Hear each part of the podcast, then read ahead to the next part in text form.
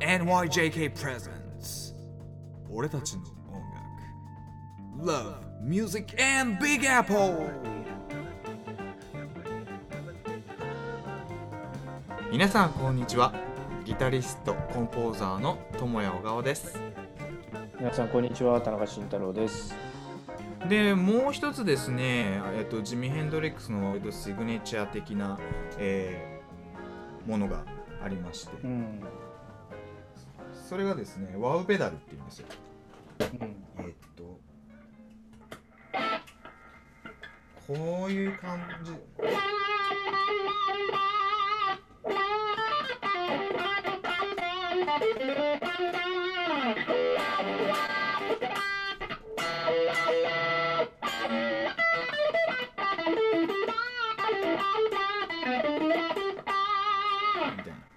すごいね。ななんかこう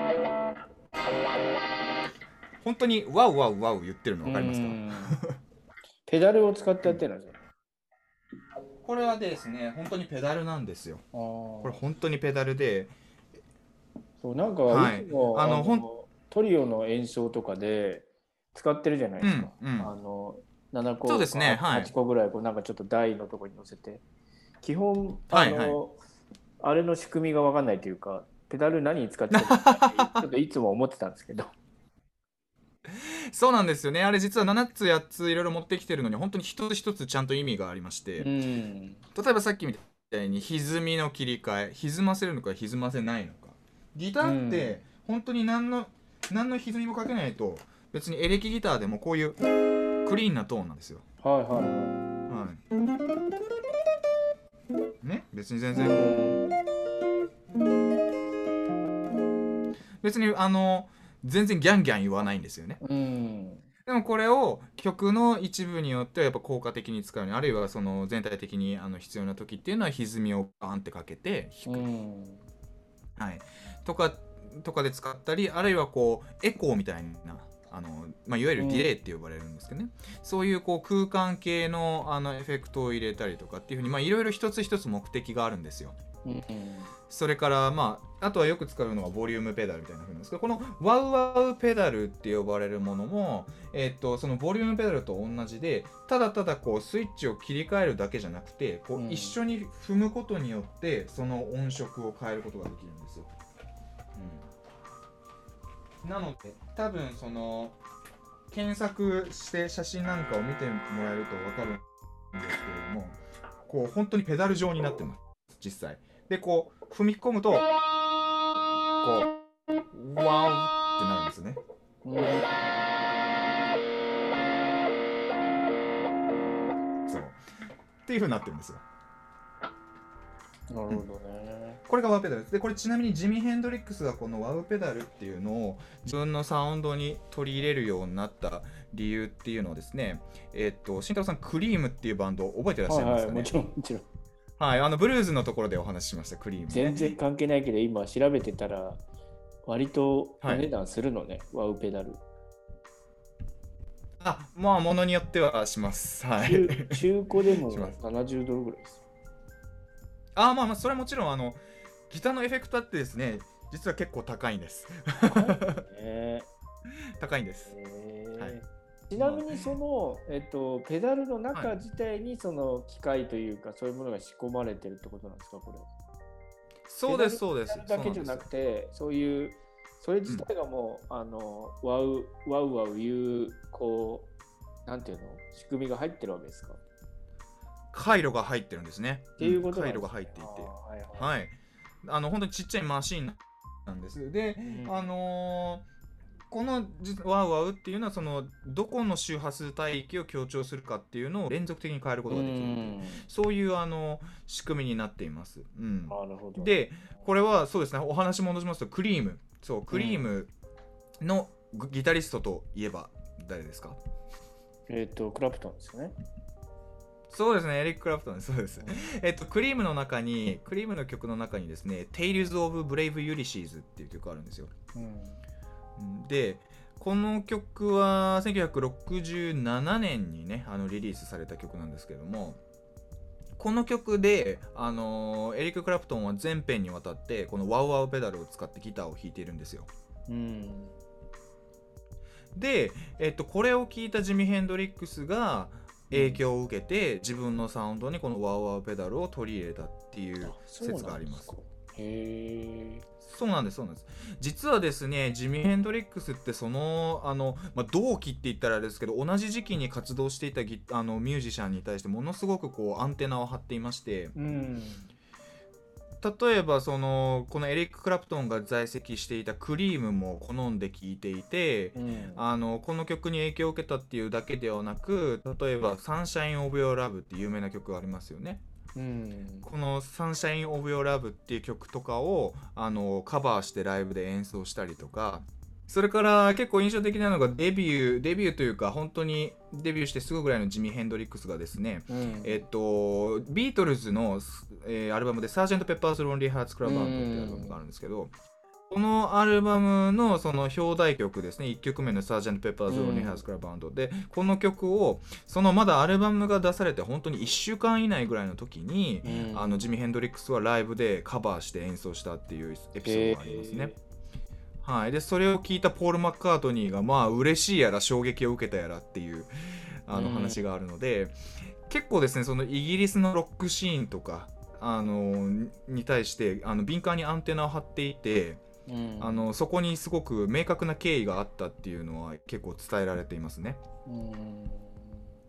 でもまあ、はい。そうだよね。なんか世代的にまあ時代かぶってるよね結構ね。時代かぶってます。完全にかぶってますよね。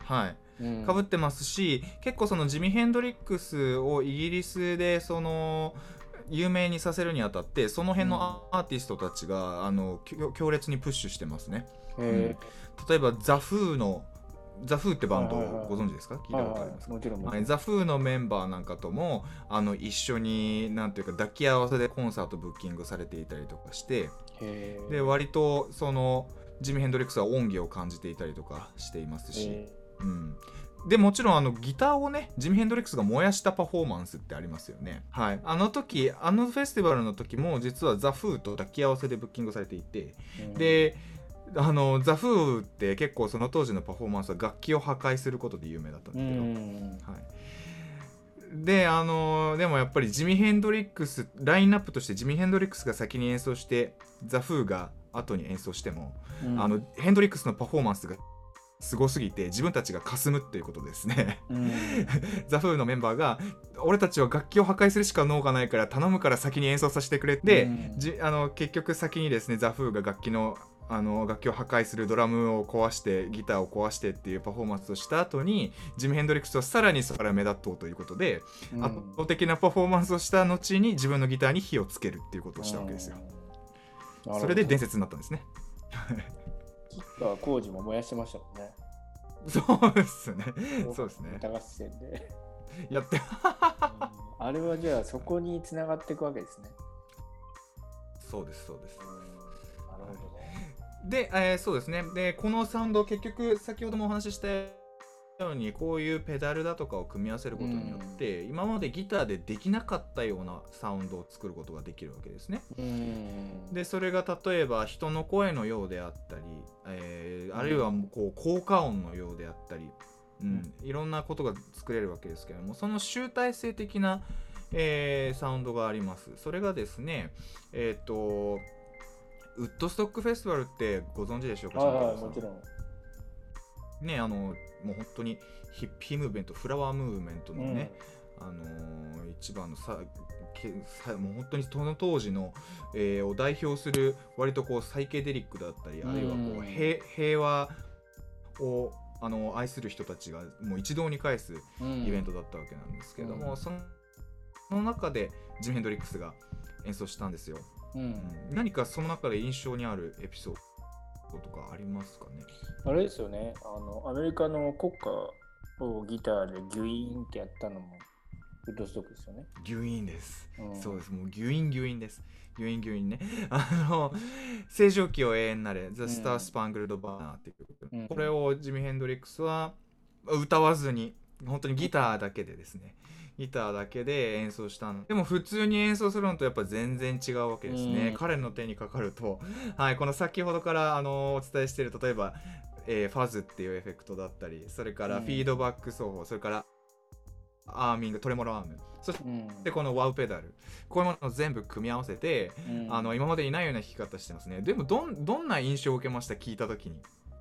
どんな感じかなって。うん多分多分現代だと結構みんな真似してやるじゃない？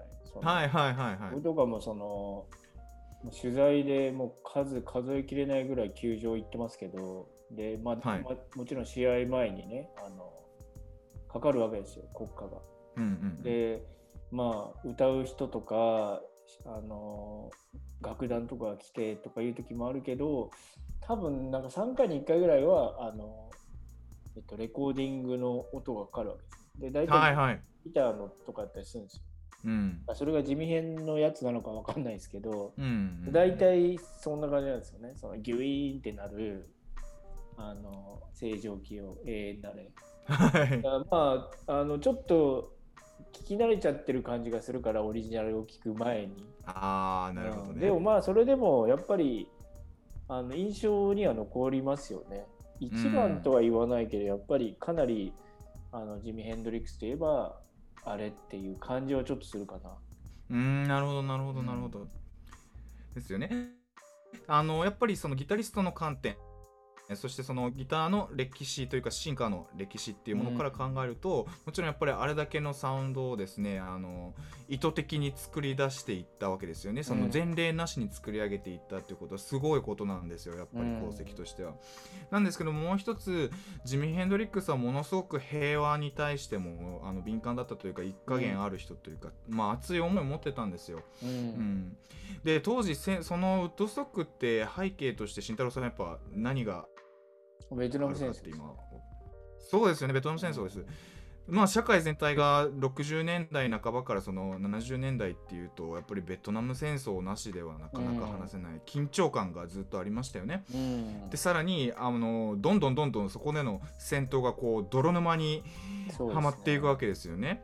うん。うん、であそこでですねジミ・ヘンドリックスが表現したかったっていうのはやっぱりそのベトナムの中でアメリカ軍がまあアメリカの正常機を背負って、あの飛んでいった戦闘機たちがそこで、うん。あの罪もない人たちに向かって、まあ、爆弾を落としたりでそこのその爆撃されたことによって人々が泣き叫び、えー逃げ惑うっていうそのケイオティックな瞬間をですね、ジミ・ヘンドリックスは演出したかったんではないかっていうふうにやっぱり言われていますね。ううんん、なんか明らかにこうよーくもう一度聞いてもらうとですね、うんその正常期を永遠なりのメロディーの合間合間にこうギューンバーンみたいなギュ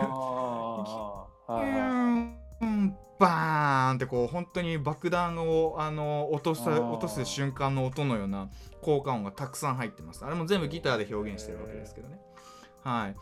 でそれはもう明らかにそういう様子をあの演奏しているんじゃないか。しかもまああのそれを演奏する場もウッドストックなのでやっぱり平和に対しての祭典なので、うんまあ、ふさわしかったといえばふさわしかったんですけれどもそう,、ね。そういう熱い思いを込めた魂を込めたうん。演奏なんですよ。じゃあその後に同じように弾かれているじゃない？結構、はい。ギュイーンっていうのは。でもまあ全然違うわけだね。その。全然違いますね。ジミ・ヘンドリックスはジミ・ヘンドリックスはあの兵役の経験ももちろんあるんですよ。うん。あのまああのそうですね。で言ってるんですけど実はあの兵役のその義務を満了せずにですねちょっとあの態度が悪いっていうふうに言われてあのはいそうなんです。呼び戻されて呼び戻されるというか解雇されてるわけですけども。そんな経験もありつつですねあの結局機材をどれだけ使おうとですねでそれは機材をこう使っていろんなサウンドができるってこと自体もものすごくそれは大事ですけどもそこにジミ・ヘンドリックスの場合はその自分の表現したい明確なものがあって目的があってうん。でそれそこにしっかりとした魂が乗っかっていてでそれをちゃんと表現するためにいろんな機材を自分の手として足として使った。っていうことがやっぱりすごく意義深いと思うんですよね。うん、でそのやっぱり反戦への思いっていうのがやっぱり、えーっとその後どんどんどんどん如実なメッセージとしてなっていってジミー・ヘンドリックスが亡くなる直前にレコーディングされた、あのアルバムなんかで「バンド・オブ・ジプシーズ」っていうのがあるんですけどね、その中の曲の中ではもうこうマシンガンとかっていう曲で、本当にそのマシンガンをぶっ放してる音とかをギターで表現したりとかっていう風にしてその反戦へのメッセージっていうのも結構色濃く出しています。うん。うん、あのそのちなみにウッドストックのライブの時にも、えっと他の曲でですね「えー、メッセージ to love」とかですね。うん。そういう明らかにこう愛とは平和とはっていうものを語りかけるような曲を演奏しているので、そのそういうジミー・ヘンドリックスの側面もですねぜひ注目して聴いていただきたいなって思います。うん。はいなるほどね。いやー、面白いですね。あたりでちょっとクラプトンとか行ってもいいかもしれないですよ。ちょっと愛弟子じゃないけど、やっぱりいろんな意味で、今までの集大成としてブルーズから、はああいいですよもちろんはいで、クラプトンっていう流れはいいんじゃないですかね。なるほどなるほど、うん。だいぶそろそろちょろちょろ出てきてたから、その、まあクラ、プトンの名前最が初の頃 そうですね、まあ、ビートルズからね。はい。ちょろちょろ、あれまたなんか出てきてんねっていうそう。感じで、ちょろちょろ顔出してるんで、ちょっとクラプトンそろそろ行ってもいいかもしれないですそね、ろそろそろクラプトンですか、あうんそろいよいよ。そろクラプトン。そろそろクラプトン。だってもうなんか3人目の俺たちの音楽ですもんね。ああ、そうね、ク・クラプトン。はそうなんです。だからうん、まあ、次じゃあ、ちょっともう勝手に決めちゃいますけど、クラプトンっていうことで。じゃあエリック・クラプトンと参りましょうか。こちらもギターの神様ですけどはい。そうね。そしたら、えー次回、クラプトンの回に向けて、なんか課題曲というか、なんかそういうのあります？聞いとけよみたいな。あそうですね。えっ、ー、とこちら、えー、とジョン・メイヨールザ・ブルーズ・ブレイカーズうんっていう、えーとまあ、これ一つのアーティスト名です。こうの、ん。えーアーティストの「All Your Love」っていう曲。こここれにエリック・クラプトンが参加しています、うん。それから、えーエリック・クラプトンが自分で、えー組んだバンド、えー、とデレクザ・ドミノスうん。の、えー Have You Ever Loved a Woman うん。えーそれからエリック・クラプトンの名義で、えー、と I Shot the Sheriff うん。えーそして4曲目はそうですね。じゃあ、えー Tears in Heaven にしましょうか、うん。お約束の、はいそうですね。定番といえば定番ですけれども。うん。まあでもこの変化この4曲をこう聞いてもらえると結構エリック・クラプトンのその今これ発表した時代順に読み上げてるんですよ、ね、ああ、なるほど。はい、そうするとこの順番に聞くとエリック・クラプトンってこういう風になっていったんだっていうのが少しずつ分かっていただけるかなと思いますよ。結構でもギターを中心に聴いた方がいいんですよね。いやそんなことないです。ね最初の最初の1曲「All Your Love」に関してはギターを中心に聴いてもらえばいいですけれども、うん。あとの3曲はあの純粋に楽しんでいただければと。思います。はい。了解しました。じゃあ、そうですね、次回は、もう次回決めちゃいましたけど、はい。えーリック・クラプトンで、今回は、えージミー・ヘンドリックスでした。そうですね。はい。皆さんありがとうございました。俺たちの音楽では番組へのご意見ご感想そしてリクエストをお待ちしております。宛先は e メール music.bapnyc.gmail.com music.bapnyc アットマーク gmail.com 俺たちの音楽では、個人企業のスポンサーを募集しております。スポンサーになっていただいた方は番組内でお名前をご紹介いたします。ぜひ、えー同じ E メールアドレスまでお問い合わせください。それでは皆さんまたお会いしましょう。ありがとうございました。